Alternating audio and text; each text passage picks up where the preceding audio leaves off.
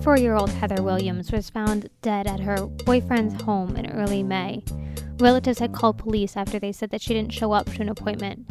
Her boyfriend, Christopher Lee Myers, was arrested in relation to her death. He's now being held without bail. A vigil was held for her this week, and our very own CJ Fairfield went and spoke with Heather's family and friends. And so later on, CJ is going to come in and talk a little bit about Heather and who she was as a person. And then we also spoke with Jordan Abel, one of Heather's friends, um, who spoke about her own domestic violence experience. So, a little bit about this case is a little bit weird. And the state's attorney um, asked the family not to come in on the podcast as we had originally asked. So, we're mostly hearing from CJ and some of the recordings that we got from the vigil and uh, Jordan will be talking about her case, but unfortunately, Jordan was not able to talk about Heather while she was talking with us. So we have CJ Fairfield here. She's one of our reporters covering business and breaking news. And so she's been following the Heather Williams case. So, CJ, welcome to the podcast studio. Thank you. Thanks for having me. And uh, we were just hoping you might be able to tell us a little bit about what's going on in this case. Right. So on um, May 2nd, um, Heather Williams was found dead. Um, she was dating Chris Myers, and she was supposed a relative called. She was supposed to show up at a relative's house. Apparently, she was leaving Chris, and she never showed up. Um, late in the evening, she was found dead, and Chris Myers was charged in relation to her death. And where did they find her? They found her in Chris's home, um, which I believe Heather was also living at. And so now you've been um, covering this for a little bit, and you've had a chance to talk to her family and friends. Um, and so we had asked them to come in, but with um, the state's attorney had asked them not to talk to us, so they weren't able to come in and talk to us about Heather. But we were hoping you might be able to tell us a little bit about what they said about who she is as a person. Right. So right after, um, as I was doing the story about Heather, I reached out to two of her friends on Facebook, and one of her friends, Victoria, described Heather as a light and always there for you. And they recently reconnected and actually had plans to go get coffee, um, which never happened because then Heather died. Um, but then I, this past week, I went to a vigil for Heather um, at Baker Park. More than about 75 people showed up for Heather. Um, young and old, everyone from all walks of life came and they spoke a lot about Heather. Um, her mom spoke, her father spoke, her sister, and a few friends. I spoke a lot with Alex Griffin, who was a friend who has been friends with Heather since high school, and he said that she, she was the nicest person, would do anything for anybody, and and actually it snowballed into a bigger message about domestic violence, and so one of her friends spoke about how she was in an abusive relationship and Heather actually get her out of that, and so they continue to spread the message about domestic violence awareness and where to go for help and the different resources in the community that you can get. All right, and so can you just tell us uh, a little bit about what it was like attending the vigil, what, what it sounded like, what you saw? It was actually really upsetting. I actually had to choke back tears of my own, and which I try not to show any emotion as a reporter on the job, but I am also human, and this is a young girl who died. Um, people were crying, and you can hear sniffles throughout the crowd. There was a large table there with four different posters of pictures of Heather. People could write messages on the board there were prayer cards. There were also little post its, and you can write a memory of Heather and then post it in a memory jar, which I thought was very telling that and a lot of people were doing that and they everyone seemed they had seemed like they had a great memory of Heather and all positive. So you said that Heather's mom spoke? Yeah, she was one of the first people that spoke at the vigil. By being the best people we can be. Um, and that's the best way to carry her legacy on. And it was an honor to be her mom and I'll always love her. Thank you. And so then you also said it was her friend Alex who they met in high school. Right. Alex Griffin and Heather met in high school, and Alex said they've been friends ever since. And even if they didn't talk for a while, when they did speak, it was like no, no time had passed. I know these past three weeks have been pretty hard. Heather, I met Heather in high school, and from that point on, we never grew apart. We were always close. We could go months without talking but as soon as we picked up that phone, we talked like we hadn't missed any time. Heather was always there for anybody that needed it. She loved every one of her family and friends. Sorry. so, I mean, I wanted to do this just so we can get everybody together. More so, so we can make a statement. that anybody that goes through what Heather went through, they're not alone. They always have somebody that is willing to lend a hand. So that's why I wanted everybody to get together today. So everybody, they say you can make a statement with a group. And that's what we're here to do. Heather's up above, smiling down on us. She's with us every day. All you have to do is just look up. But it wasn't just about Heather. Some people spoke about resources that are available, like Heartly House. Right. Heather's dad, Robert Slick, spoke about the importance of Heartly House and uh, encouraging people to donate to Heartly House. And he said, even if it's a dollar, he's like, you can go without a soda for a day and donate just a dollar to Heartly House just to help something in the community that will help other people in similar situations. I'm not a good speaker, but uh, I know Heather's looking down and she's smiling. Her friends, her family, you all mean the world to her. She was a wonderful person, had a kind heart, sometimes too kind, stubborn like her old man, but we all have our faults. I want to remember Heather in many good aspects, and what I would like to say is that we chose a uh, a thing that Heather would like, uh, Heartly House of Frederick. We're asking that anybody that wants to help donate, you know, five dollars, donate a dollar surely you can give up a soda for one day. You know, where's humanity? We need to get back to that. People need to start caring about other people.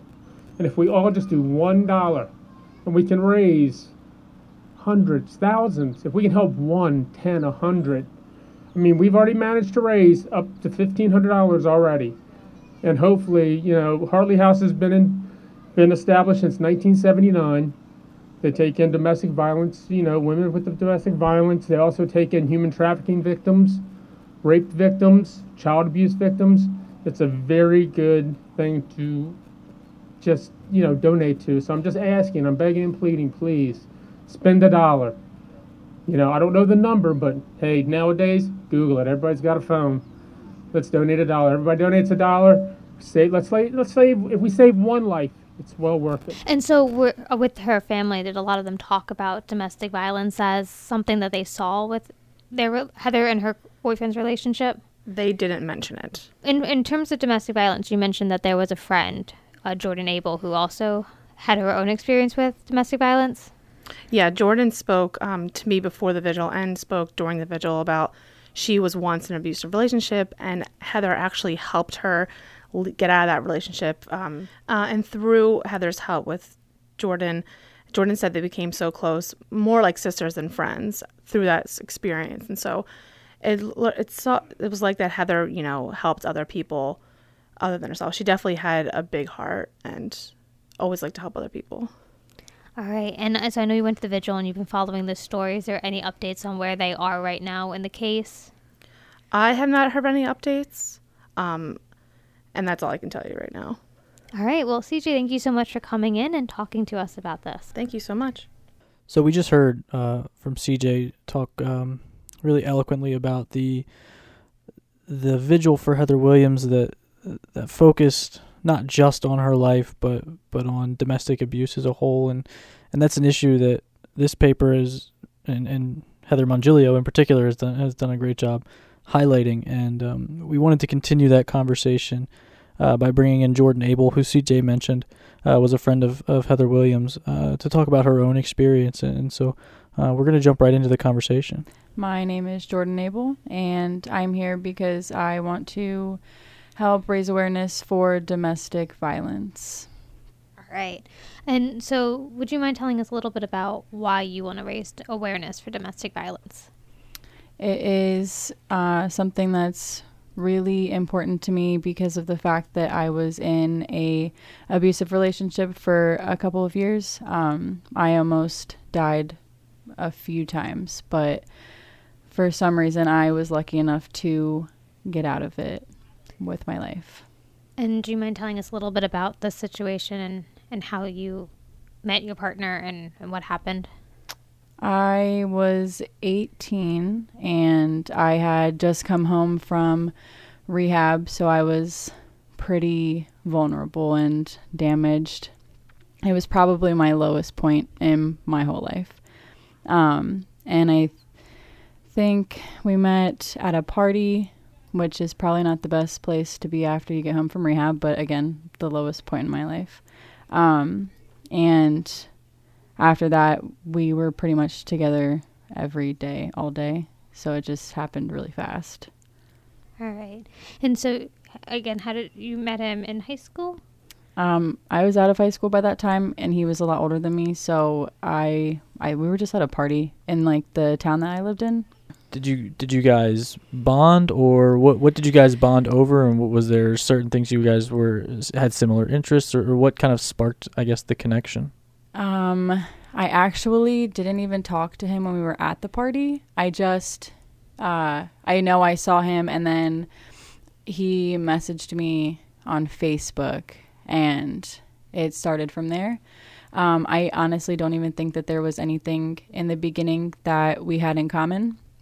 It was just the fact that I had somebody, and I, I didn't really have anybody else at the time because I lost pretty much all of my friends after I came home, and my family wasn't really like the people that are in my family. I wasn't leaning on them at all. So When what was the relationship like at the start? Was it immediately abusive for you, or or was that something that evolved over time, and, and how long did that take? it was probably about three months into the relationship that it first started happening. Um, but then after the first time, maybe one or two times, it didn't happen for probably another couple of months. So by the time it got really bad, it was like five or six months in. And w- when you say it got bad, had to be was he verbally abusive or physically abusive? It was both verbally and physically abusive, um, really controlling, and he was a, just a horrible person. But the physical abuse was the worst part. I mean, he was super nice a lot of the time, um, and then just really, really physically abusive and super controlling. And you, you mentioned that you didn't have a lot of friends when you came out of rehab and you weren't really close to your family at that point. So at that point, was he isolating you or had you just been isolated already? Yeah, it wasn't really hard for him to isolate me because of the fact that I wasn't really talking to anybody when I got back. Um, I started working in the town that I was living in, and I made friends with the people that I was working with, but that was only because he was also friends with them. So it wasn't like I was going out with friends that he didn't know or where he wasn't with me. He was always there, so he knew it was fine. When I guess at what point did the abuse be, get to its kind of worst point, and, and was there a time when you kind of realized I have to get out of this? And, and do you remember that moment? What was that moment for you? there was actually a lot of times that I felt that before um, it got to the worst point, but um, a lot of I don't know if it's really common with everybody that's abusive, but I know that it's pretty common. Um, a lot of people that are abusive to humans are really abusive to animals, and uh, something happened, and he killed my cat, and then. Um, I knew that that was that's not normal. Mm-hmm. I mean, not that abusing anybody is normal, but killing an animal for something that was not that big of a deal was the line. But after that, it was too late for me to like just leave voluntarily because then he would just kill me. And did he ever threaten to kill you if you did something wrong or if he ever said, I want to break up with you? Almost every single day. What was what was your reaction to when he would say those things, and, and what did you do? You kind of just make the choice to want to live because you've seen um, how bad it can get and that he's not like lying. He's not joking. He's being completely serious. He will actually take your life if you try to leave. Um, so at that point you either decide that you try to leave and lose your life when you're really young. I mean, even if you're really old. And if you want to live, you just kind of have to do whatever he wants you to do. And so you talked about how he, he, he killed your cat, and that was kind of the line. So for you, when you were thinking, I need to get out, what steps did you start taking to be able to do that? Um, I we were living with my mom for a while, which didn't work out um, because of the fact that he knew where I was living already, so that was bad. And then my brother lived with us, so he was really little, and I didn't want anything bad to happen to him, so I knew that we had to leave, and we were living by ourselves. So there wasn't a whole lot that I could do without, I mean, him knowing because I worked across the street from him because he got a job right across the street from where I was working so that he could know what I was doing at all times. And if I wasn't working, we were at the place that we were living. So it was kind of like I was stuck all the time. Um, we moved out of state for a few months and I went to uh, two shelters down there, but it it just got worse once he found me both times. So it was just after that not worth it to try and leave again um, until the day that I finally did get to escape. And did you have any legal help, or was there any place that you could go that would provide you with options for maybe getting a protective order or going to the police if you wanted to? In the state that we were living in, I didn't know of any except for the shelters. Um, but when I came back up to Frederick, they told me about the Heartly House, and I um, I did a lot of research on them, and I was about to go there, but then it was just it it was really bad because he found all of um, all of my information and everything that I had written down. So I just gave up on all of it. How you mentioned when you escaped? How how did you escape? So on August 29th of 2015. We both happened to be working at the same place at that point in time, and um, he was really mad for. I honestly don't remember what. I think I was like not answering him fast enough because he was texting me while I was working. So, uh, he stole my car and he came inside beforehand and pushed me into um, the wall, which was caught on the cameras.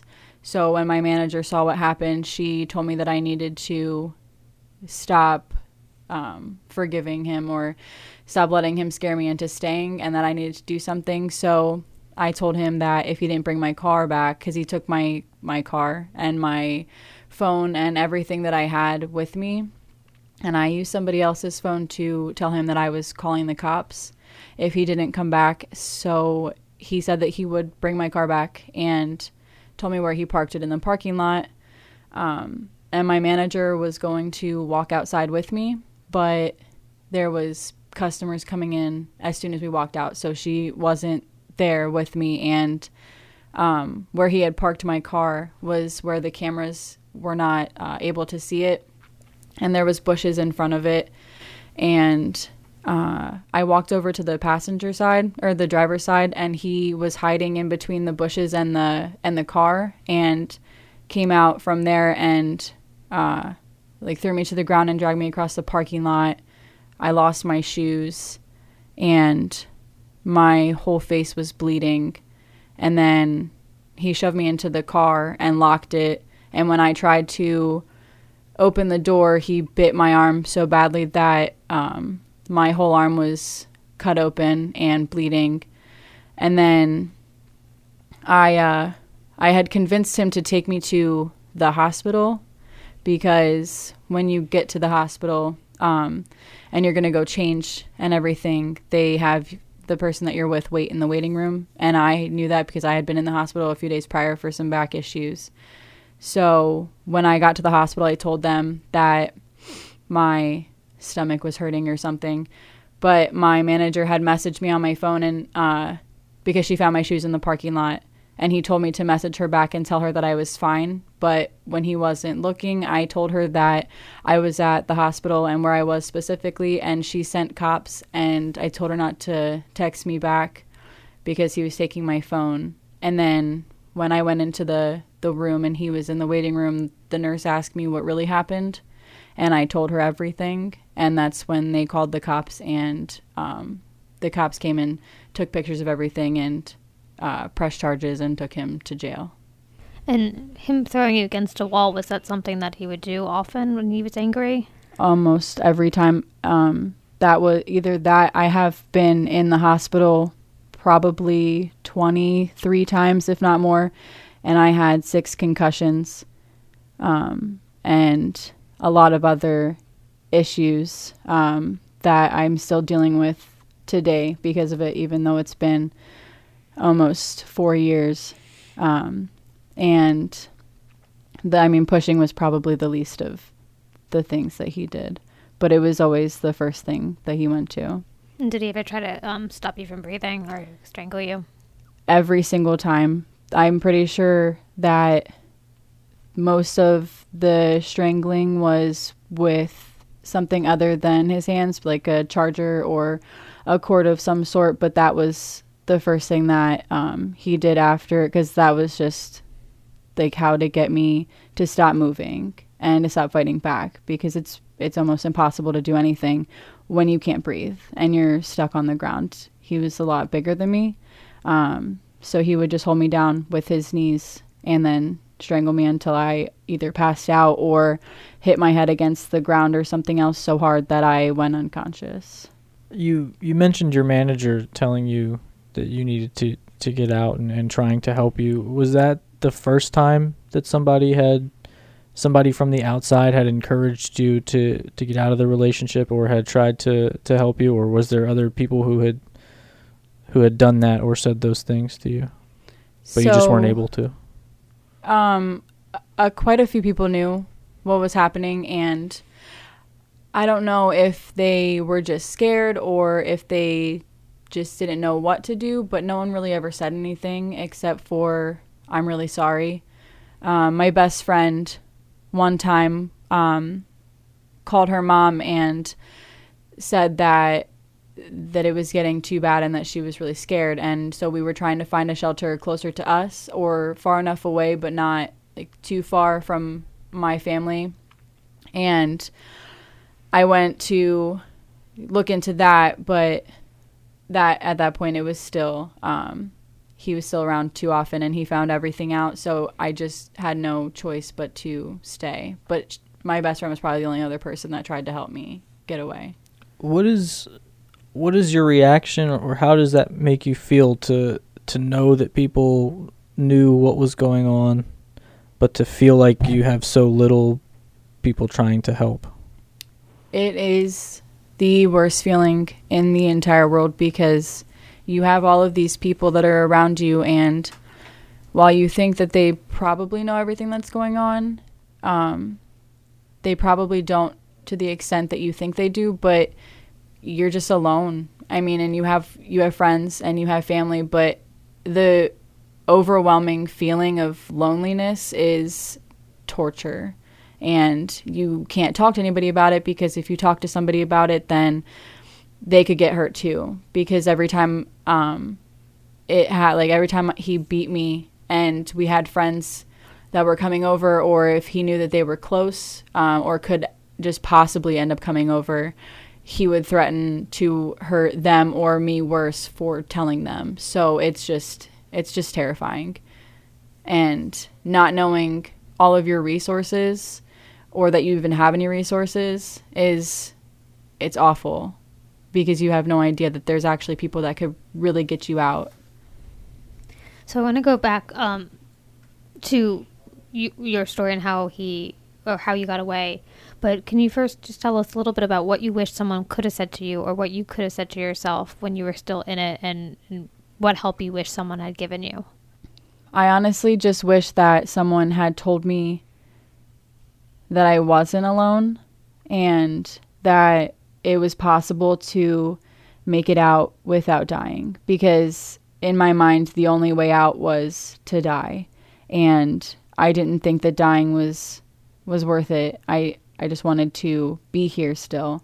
And if I had known that there was somebody else or that I could um, go somewhere that they really, really had like the resources to actually truly help me, I I would have been probably out a lot sooner.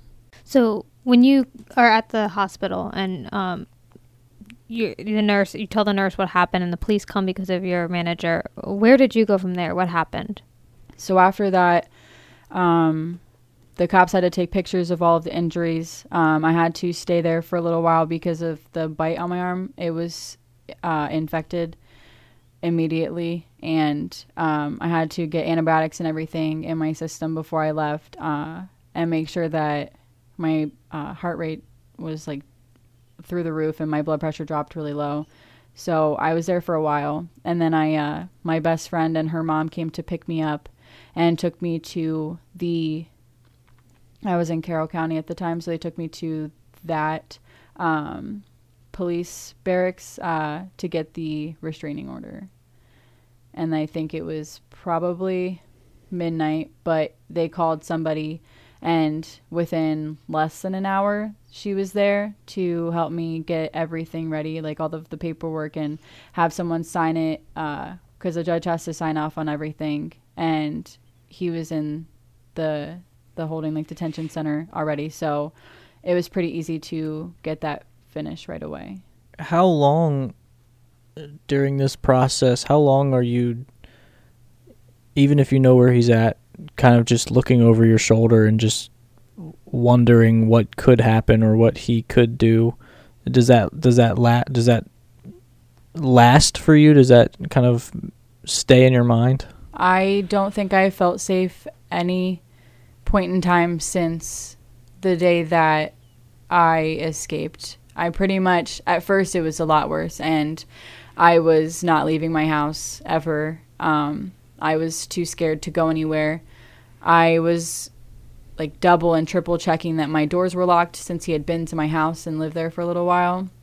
I still to this day can't go outside at night at my house by myself and walking in public is terrifying and I worry every minute of every day because he is still out there. Um, and there is no way of knowing that he's not going to come back.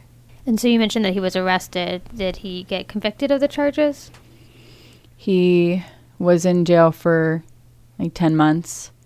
Um, but he got um, he got let out, and then they did um, put him on probation for five years, supervised, so that he was supposed to stay in the one state that he moved here from, and uh, he was to have no communication with me through anybody um, or leave that state ever until his probation was up, and it's it's not up yet, so he's still on that probation.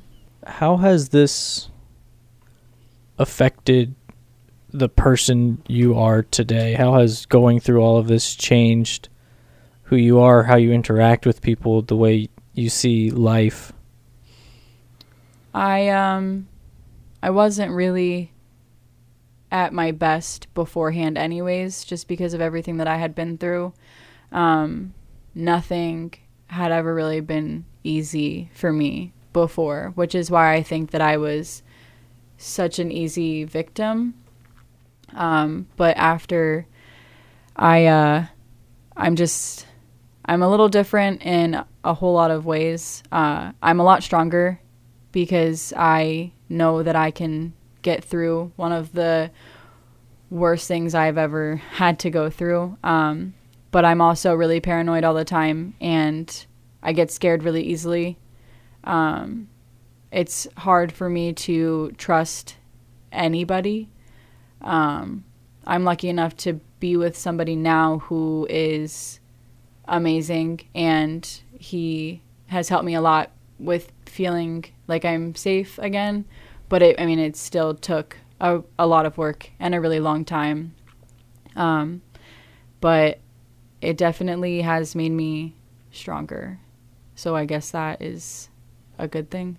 And so now you told me that you're trying to raise awareness of the Heartly House. Um, and I was just wondering if you could tell me a little bit about why you're trying to raise awareness and why you think people need to know about Heartly House. Yes, definitely. I um I think that the Heartly House is an amazing organization. They not only um, help women that have been abused and in violent relationships, but they help um, sex trafficking victims and abused children, uh, men.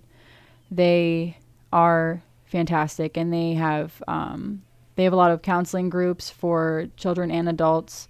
They help you with legal um, advocacy, and they help you get jobs. They they do everything, and it's all at no charge based off of their donations. They have a lot of events where they raise money. Um, and they also raise awareness with their events because they uh, have so many people that join them.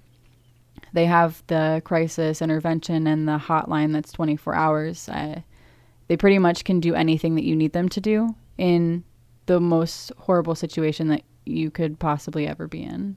And so, what can people do in Frederick County to help support Heartly House? There's a lot of um, ways that you can help. You can donate to the Heartly House um, through their website or just by calling. Um, there's a few fundraisers uh, going on on Facebook for the Heartly House right now. Um, you can you can volunteer and make care packages for the women. Um, you can help them with like separating uh, donations, and on their website, there's a whole list of things that you can do to to help their organization and to volunteer um, is probably the biggest one because they need as many people as they can get, especially people that have been through the same thing, so that the people that are there know firsthand from you that it's possible that you can be okay and that you're not alone. And for people who are maybe not aware of domestic violence, what are some signs that they can look for in their friends or family that might indicate that their friend needs help?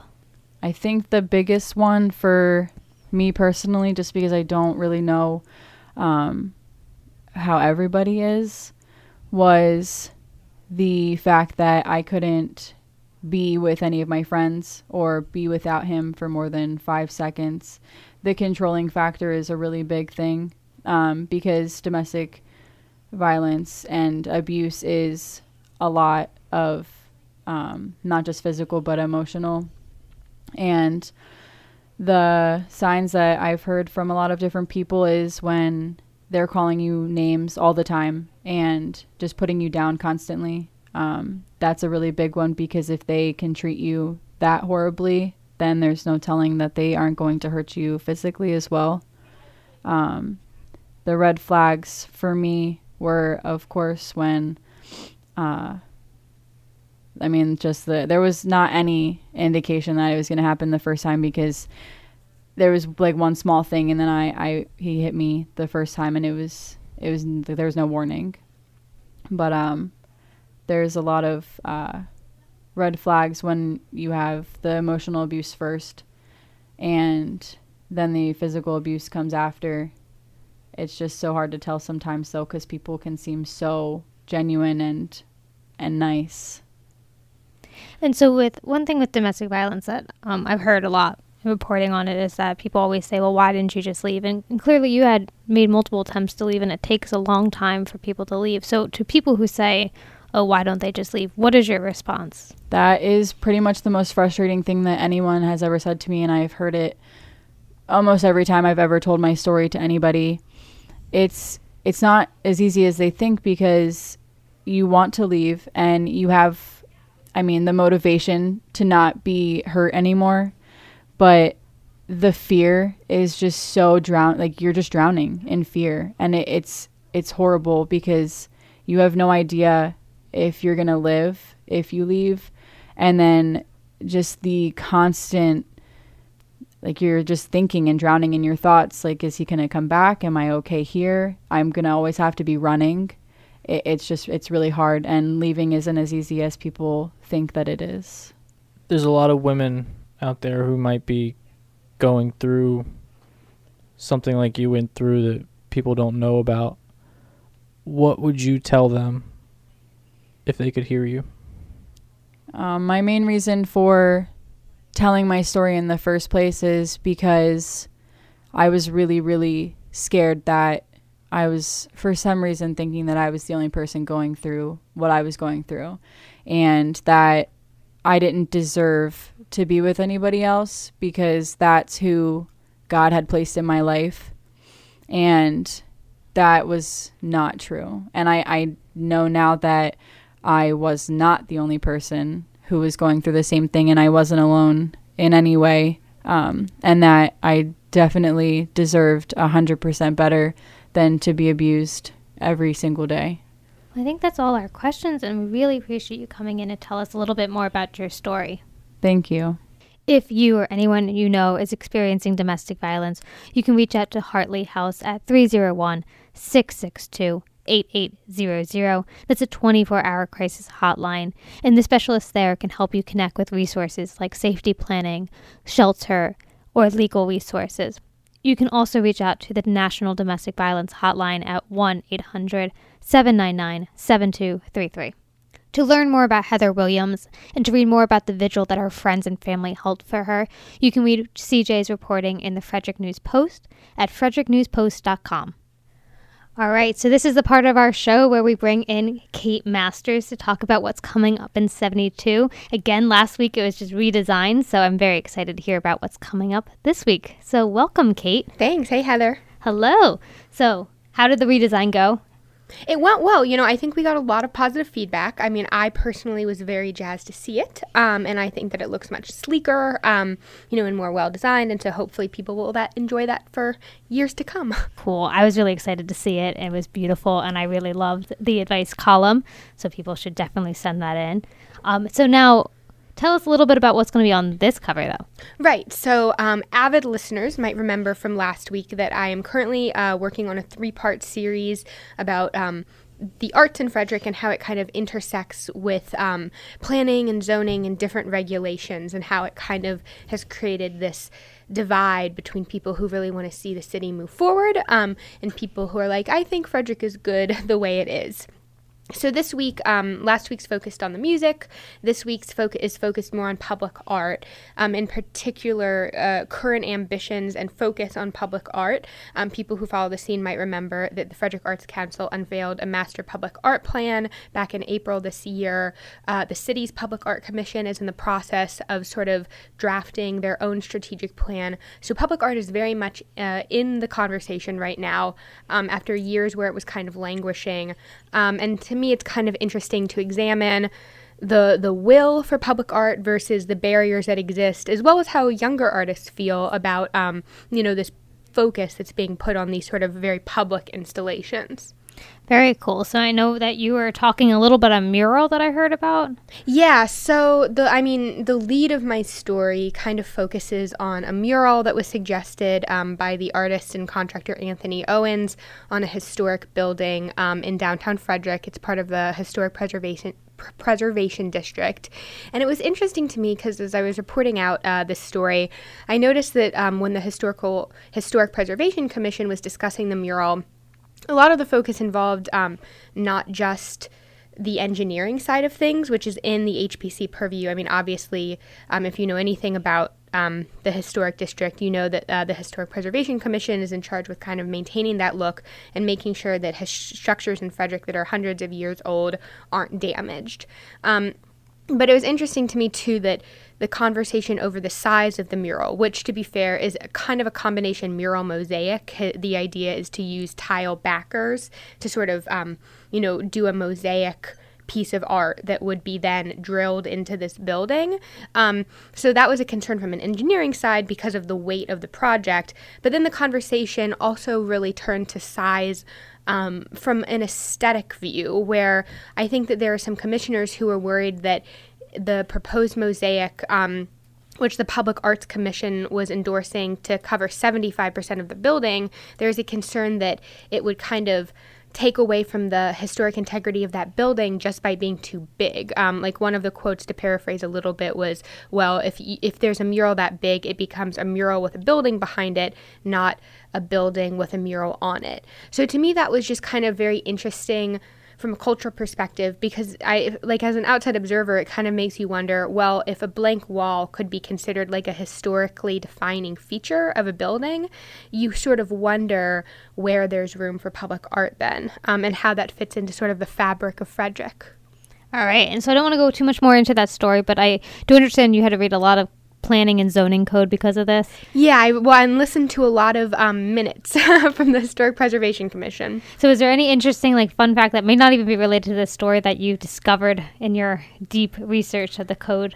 Um, uh, I it's hard. I think that there's a lot about the Historic Preservation Commission that's interesting. Um, obviously, they have a lot of power, at least within the historic district, um, because they basically have final veto and say um, over any alterations. And one thing that I was told by um, like Owens himself, actually, uh, who is in favor of the Historic Preservation Commission, was that some people move to Frederick um, and don't realize that they actually have purview over all four sides of your house. So a lot of people move to Frederick because they're like, oh, this it's so cute and charming, this you know downtown area, and then they want to do renovations, and they're kind of taken aback when the Historic Preservation Commission says, well, no, like we can actually rule on whether you get to put like synthetic shutters onto the backside of your house that isn't even visible from the street. But they do uh, because it's in the overlay. All right. Well, again, we don't want to go much further because you can pick up a 72 hours copy on Thursday and read her story. But since you mentioned it's a series, did you get any interesting feedback from your first one? Um, you know, the feedback that I saw was um, that I've gotten so far has been positive, which is always nice to hear as a journalist. And I think, um, like the, the most gratifying thing to me was just that some people didn't like quite realize the the regulations that were there. And so, I mean, to me, you know, hopefully it fosters a conversation. All right. Awesome. So, what else can people expect? Yeah, well, another story that I'm very excited about um, is an interview, a Q&A um, that's part of our sort of sporadic artist spotlight series. Um, and this is with a Frederick turned LA artist named Sonny Apollo. Um, and he is currently uh, doing a residency in LA and has plans to drop a new album in the fall. And we talk all about growing up in Frederick um, and being a queer man of color, growing up in this community and finding his way as an artist. And so I think that is going to be an interview um, that will hopefully like resonate with people um, and be interesting to people who follow the local music scene. And then for Taste Buds this week, uh, I think it's a pretty high profile restaurant that recently opened, Hometown Harvest Kitchen, which if you follow the Frederick food scene, you'll know um, was started by the owners of South Mountain Creamery. Um, uh, which has they've already really they're an interesting sort of case study because right like they're this dairy that has managed to succeed in light of you know all the barriers and difficulties that are currently facing the dairy industry. And a lot of what they did um, or how they accomplished that was diversifying their products. Um, you know they do a lot of like box deliveries and they have a csa where they source a lot of products from local farms. And because of their experience with that um, owner tony brusco and his wife opened this restaurant that's their their billing is a farm to fork restaurant. And um, it's cafeteria style meat and three which is what i was told by the chef and i had never heard of that term because i'm not super southern but basically you can pick from a range of proteins and sides um, and it has uh, the, all the creamery's ice cream so there's an ice cream bar as well um, and so i reviewed it this week and it's pretty fun All right, and I know this has nothing to do with food, although you definitely can read the review to fi- find out why you should go. But just since I happen to be maybe around the same time at the restaurant as you were, um, I understand they also have this thing called a boozy milkshake. They do have boozy milkshakes. Um, so, you know, which is pretty self explanatory. It's a milkshake with booze. Um, and they have like four different flavors now, I want to say, um, including like a chocolate peppermint. There's one called the Dude, which has Kahlua. Um, I th- it's sort of reminiscent of a White Russian, which is why it gets the nod from the Big Lebowski. Um, and so, I mean, now Family Meal just isn't the only restaurant in town doing that. So I guess maybe they'll have to step up their game. All right, and so um, anything that we should know about for about the columns or any um, particular pieces of advice you have for us? Um, yeah, I mean, well, oh, well, So I think, you know, of course, as we're launching the advice columns, I think that Allen and I tackled some pretty interesting questions this week. Look out for that. As always, we have CJ Fairfield, who's our business reporter, who also writes a hysterical column um, as part of our Voices section. And then next week, you can look out for a column um, by our own Ben Singleton, who sort of takes the backstage role at the news post. He's part of our copy desk, so um, you don't see his byline in the paper regularly, but he's an incredibly smart guy. He's like a master of trivia and he's also hugely into literature. So he is doing a literature column that we're really excited about. Well, great. Well, again, you can get a copy of 72 Hours every Thursday, so you can read all about Kate's series and the columns that she mentioned. Kate, thank you so much for coming in. Yeah, thank you, Heather. Frederick Uncut is produced by me, Heather Mongilio, Me, Allen Etzler. and edited by Graham Cullen. We'll see you next week.